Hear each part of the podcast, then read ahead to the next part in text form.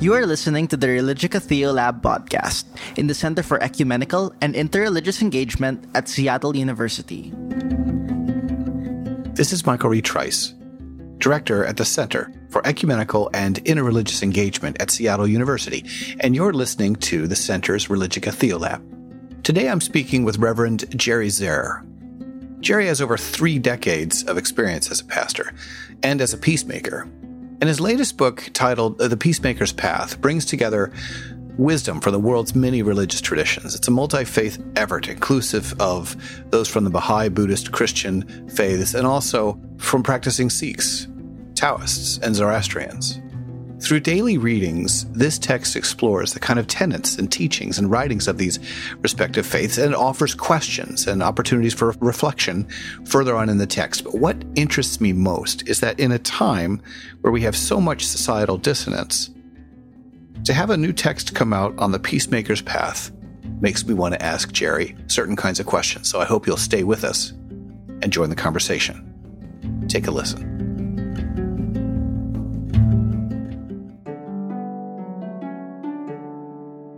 Thanks, Jerry, so much for joining in this conversation today.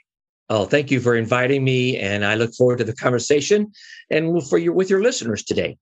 Well, that's good. And I think directly to that point, we do have a strong listening audience, and they ask themselves questions about often when we highlight text, you know, what's the importance of this text today? And there are a couple of things that come to mind. I'd like to ask you that question. A couple of things come to mind. First, I remember in 2008, the text, uh, The Big Sort, had been written. It was a story of how the United States had become kind of country of swelling cultural division and economic separation and some political balkanization. And we can certainly see that today in society. And Bill Bishop wrote the text and makes a case for America's own self inflicted wounds. Mm. You're a peacemaker over three decades of being a clergy person in the United Church of Christ. And we are facing dangerous divisions. That book was written in 2007. Your book was just published, and the title for the listener is The Peacemaker's Path Multi Faith Reflections to Deepen Your Spirituality. Given what I've said so far, why this book, Jerry? What's its relevance for us today? What do you hope for?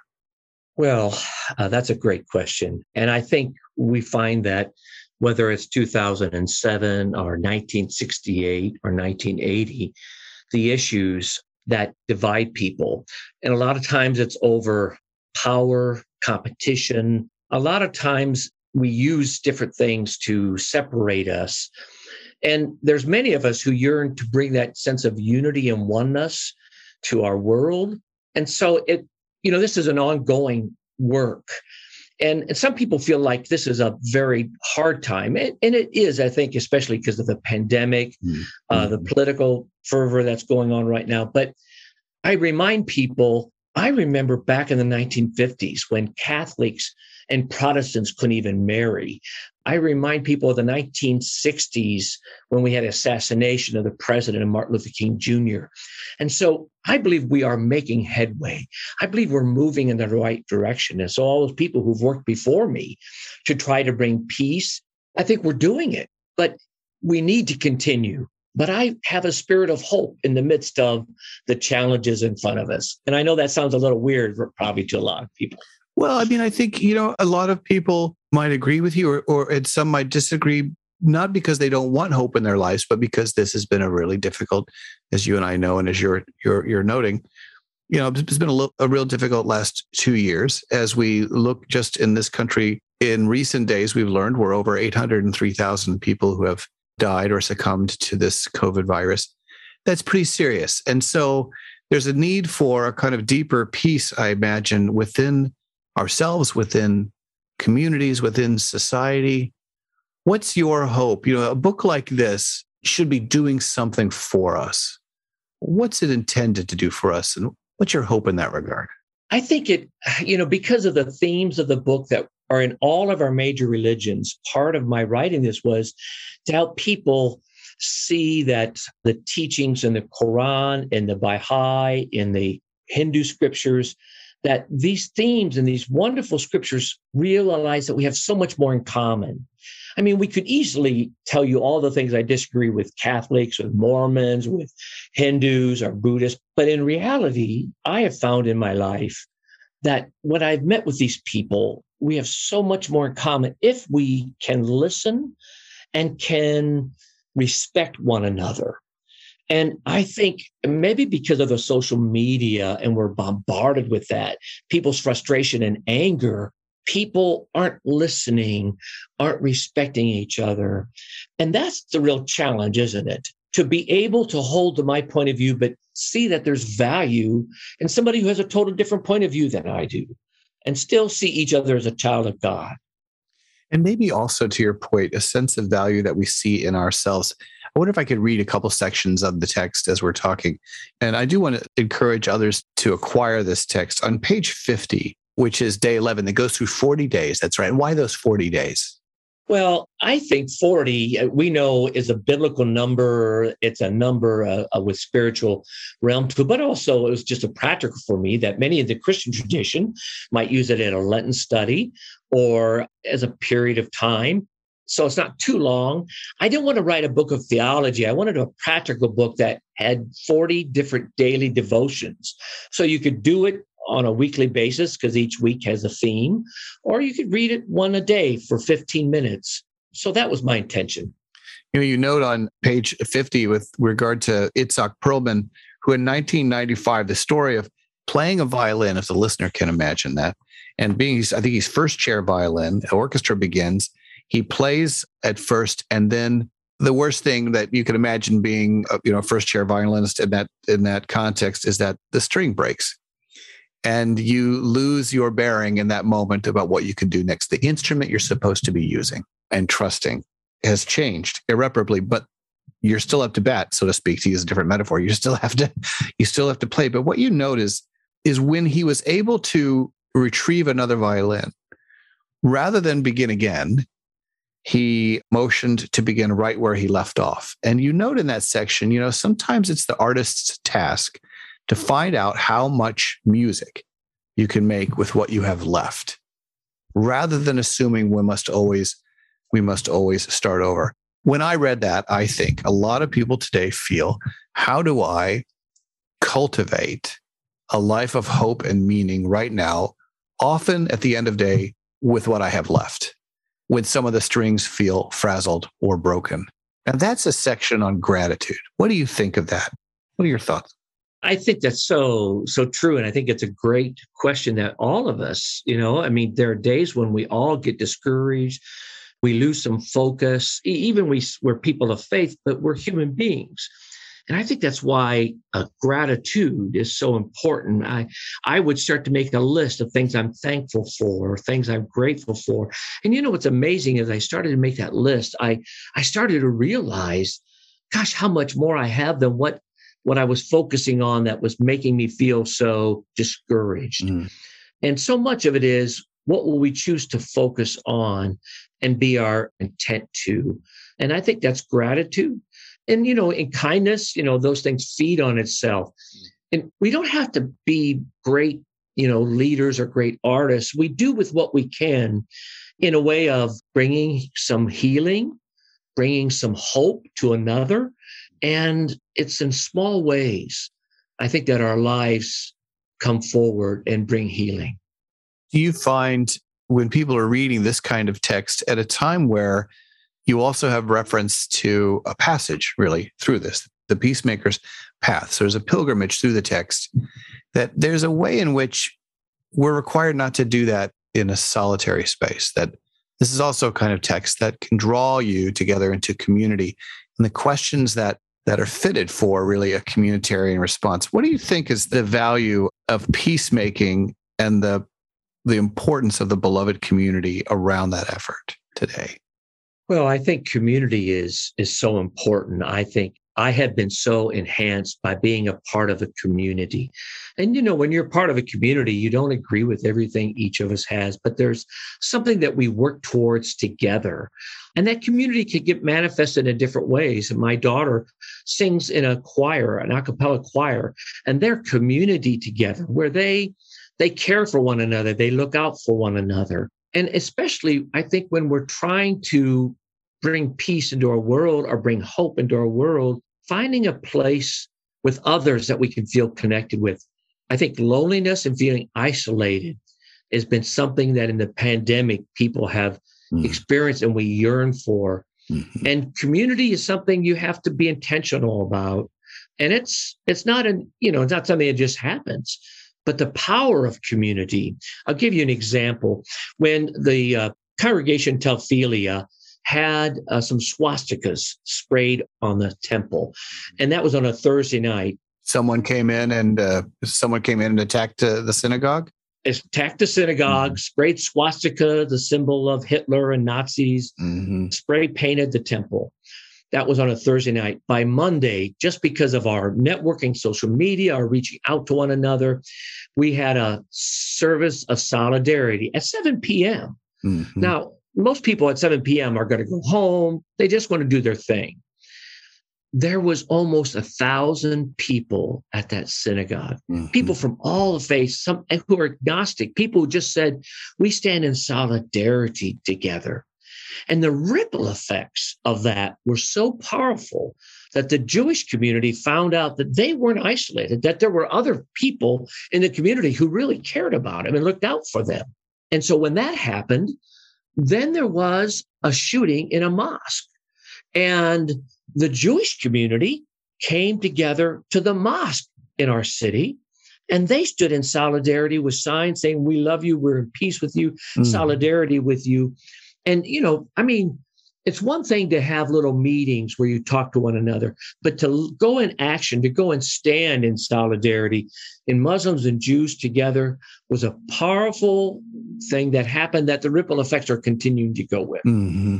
And those ripple effects, it seems, have something to do almost with a kind of of shared community or courageousness. Like it's something in the spiritual mitochondria. Like there's, if we really are imagining that multi faith practices see all of our humanity as a kind of shared body, then it's of benefit in the circulatory system of that body to be really caring for one another because it's not a hypothetical thing that that we are in any way less or weakened by not being in communion with each other or in connection with one another. It really is true. What if those thousand people hadn't shown up? What would that have meant to the Jewish community, do you think? Well, I think they would have felt isolated. They would have felt like, gosh, they would have lived in more fear. I think they would have felt that people in the community don't value them. And, you know, that's the difference. That's the power of those things that happened. So that it's funny when, when the Jewish community stood in front of the mosque. The imam was in Saudi Arabia. And so they FaceTimed him. He was in Saudi Arabia with some other imams. And he said to the imams in Saudi Arabia, You won't believe it, but there's Jews outside of my mosque standing in solidarity saying, We love you. And the other imams in Saudi Arabia couldn't even imagine that. Yeah. And they said, No way. And he showed them on FaceTime and he showed them this. And he said, Yes, this is true different cultural context, right? In those in those ways, yeah. Mm-hmm. And I just don't think we're aware of the positive reinforcements because those things don't carry with the media. Right. You know, those things aren't glossy, but that still says we need to, you know, fight the good fight, keep the faith. It does make a difference. It does. And maybe prayer also isn't glossy, but you make a pitch, a really important one that sounds less than authentic the way I described it. I mean, it's an important a step forward to be able to say, look, even in a time where a lot of people are feeling marooned and isolated, the power of prayer, of meditative space, of reflection, of silence, of kind of getting into our interiority a bit, a lot of people are really wondering about how they do that effectively. And, and in a time where they may doubt its efficacy, you know, does this really matter for my life? You're making a connection and saying, well, actually, gratitude in community and gratitude toward the divine in whatever way these religions shape it, kind of transcendence or mystery, is an essential part of our, our human walk. Have I got that right? And if so, could you say a little more about that? Well, I, I think that you're exactly right. And that's what I'm hoping is people will read this devotional and then be exposed to the scriptures from the different faith traditions. We see these themes are so consistent within all of our faith traditions about kindness and forgiveness. Prayer, mm. the connection with the divine. And, you know, that's really where that's the inner peace part. That's the part that prayer for me used to be, oh, I'm going to be praying to God and hoping that God will answer my prayers, kind of like, give me what I want. And if you don't, then okay, I don't understand it. I've seen prayer now as a way of going inward, not trying to change another, but how it changes myself. The prayer that helps me to quiet my mind and to come into uh, centering. And so that's why mindfulness, reflection, self awareness is all part of prayer. The power of prayer that can change not just our lives, but the others. Another example when I was a pastor in Fort Wayne, Indiana, we were having a rise in homicides. And it was happening now that there was in a town of 100,000 people where maybe they had 25 homicides a year. We were starting to have one a week. And this was really doubling in the rate. And we didn't know what to do. We were frustrated because we saw the violence. And it's like many of us who sees the things in the world happening and we go, what can we do? So we started gathering where the place was the homicide. And it first started out with about seven or eight of us. And we joined together in prayer. We poured some water over where the, sometimes there was still blood on the road or on the cement. And we would pour and we would pray together. Now, this started again, we, we just did it on every Saturday. If there was a, a murder that week, we would meet at Saturday at the place. That started moving just because back in those days, we didn't have social media. Mm-hmm. And we ended up with people of all faith traditions, about 40 people praying together, joining together. We'd sing, Let There Be Peace on Earth. We were joining this. And you know what was amazing? And I, I write about this and I show the statistics that that year, was the highest year of homicides.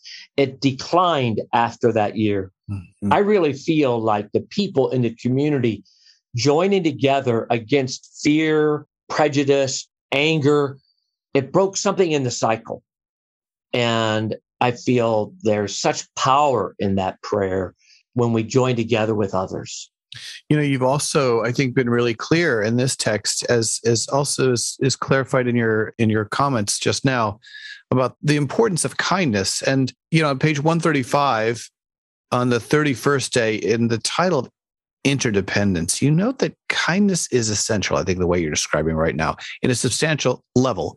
When we experience kindness with one another, our, our brain actually has a, a chemical response, and you name that. That the more kindness we experience in our world, the more trusting, generous, and friendly uh, we become, the healthier we become this sense of kindness as a kind of high oxygen or even octane or something maybe akin to mineral or iron, that there's a deficiency without enough kindness in society.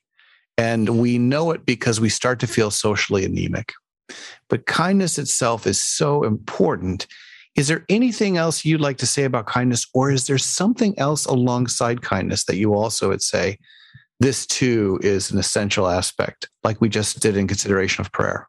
Well, I think as as we talk about kindness, and I think you're right, it is when a society is anemic, and the thing that can change is kindness. Kindness is, and not just to somebody who we like, but kindness to somebody who irritates us. I love the story Gandhi and Winston Churchill. Gandhi, Gandhi hated cigar smoke. It just it he just ugh, he didn't like it. But when he would be in meetings with Winston Churchill, Winston Churchill would smoke a cigar and light up and blow the smoke.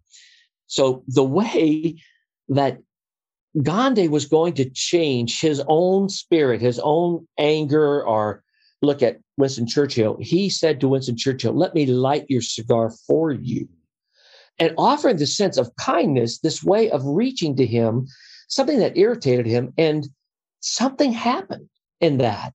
And I think it's true. I've had people who've irritated me and I thought they were very ego centered or something happened. And if I did something for them, something shifted and our relationship shifted and I became friends with somebody who I never thought I'd be friends with. So the power of kindness is there. And, you know, with kindness, I think it is forgiveness, empathy and forgiveness. Okay. Empathy is understanding that somebody what shoes they walk in are not my way and rather be judgmental try to have empathy And that way with forgiveness, those are powerful spiritual principles that I think have brought me inner peace as I have been able to work better at that. And also, I see the change that's happened in communities because with those things. Let me ask you maybe a final question on this with regard to the text. And that is this text was just published this year. Yes. In the middle of a pandemic. We're about to enter 2022. It's published in 21. When you look forward two years, three years from now, what do you think will be a couple of the other prevailing themes from this book that will be important for us to consider in society? We've spoken about kindness and forgiveness and prayer. What else are you seeing that you, you believe is just essential to our shared experience to be cognizant of it as we're looking at the new year and the year after? I think it is, and you made reference to it. Two things I think that we will realize is our interdependence. We cannot do this being separate from one another. And the more separate we are, the more isolated we are. And when we can finally move to a level of respect, move out of our competition, having a way of valuing each person. And that part of that will be in listening. When I watch the news shows, and whether it's on MSNBC or Fox, they're all just kind of shouting. Uh, mm-hmm. It's kind of like TV wrestling. It's just, yeah. it's very sensational. It's very yeah. all that, but, but it's not healthy. No. And it will take that for us that that's going to be the things that we're going to see that we're continuing to build the themes on. Yeah, that's really good you remind me that many of those shows that you just identified, I look at their sets and with all the lights on and the bright colored kind of banners and sets and the desk that's forward facing, it's somewhat like the interior of a pinball machine. I mean, you you anticipate conflict or high energy, but I think this text that you are providing us is asking people to pause from that and to seek the kind of deeper resources that are essential, not just in our own lives, but in the fabric of our shared lives, and that our future will need to look a lot more like a path toward peacemaking than the kind of infused and intentional conflict that we see so much on TV and in social media all around us.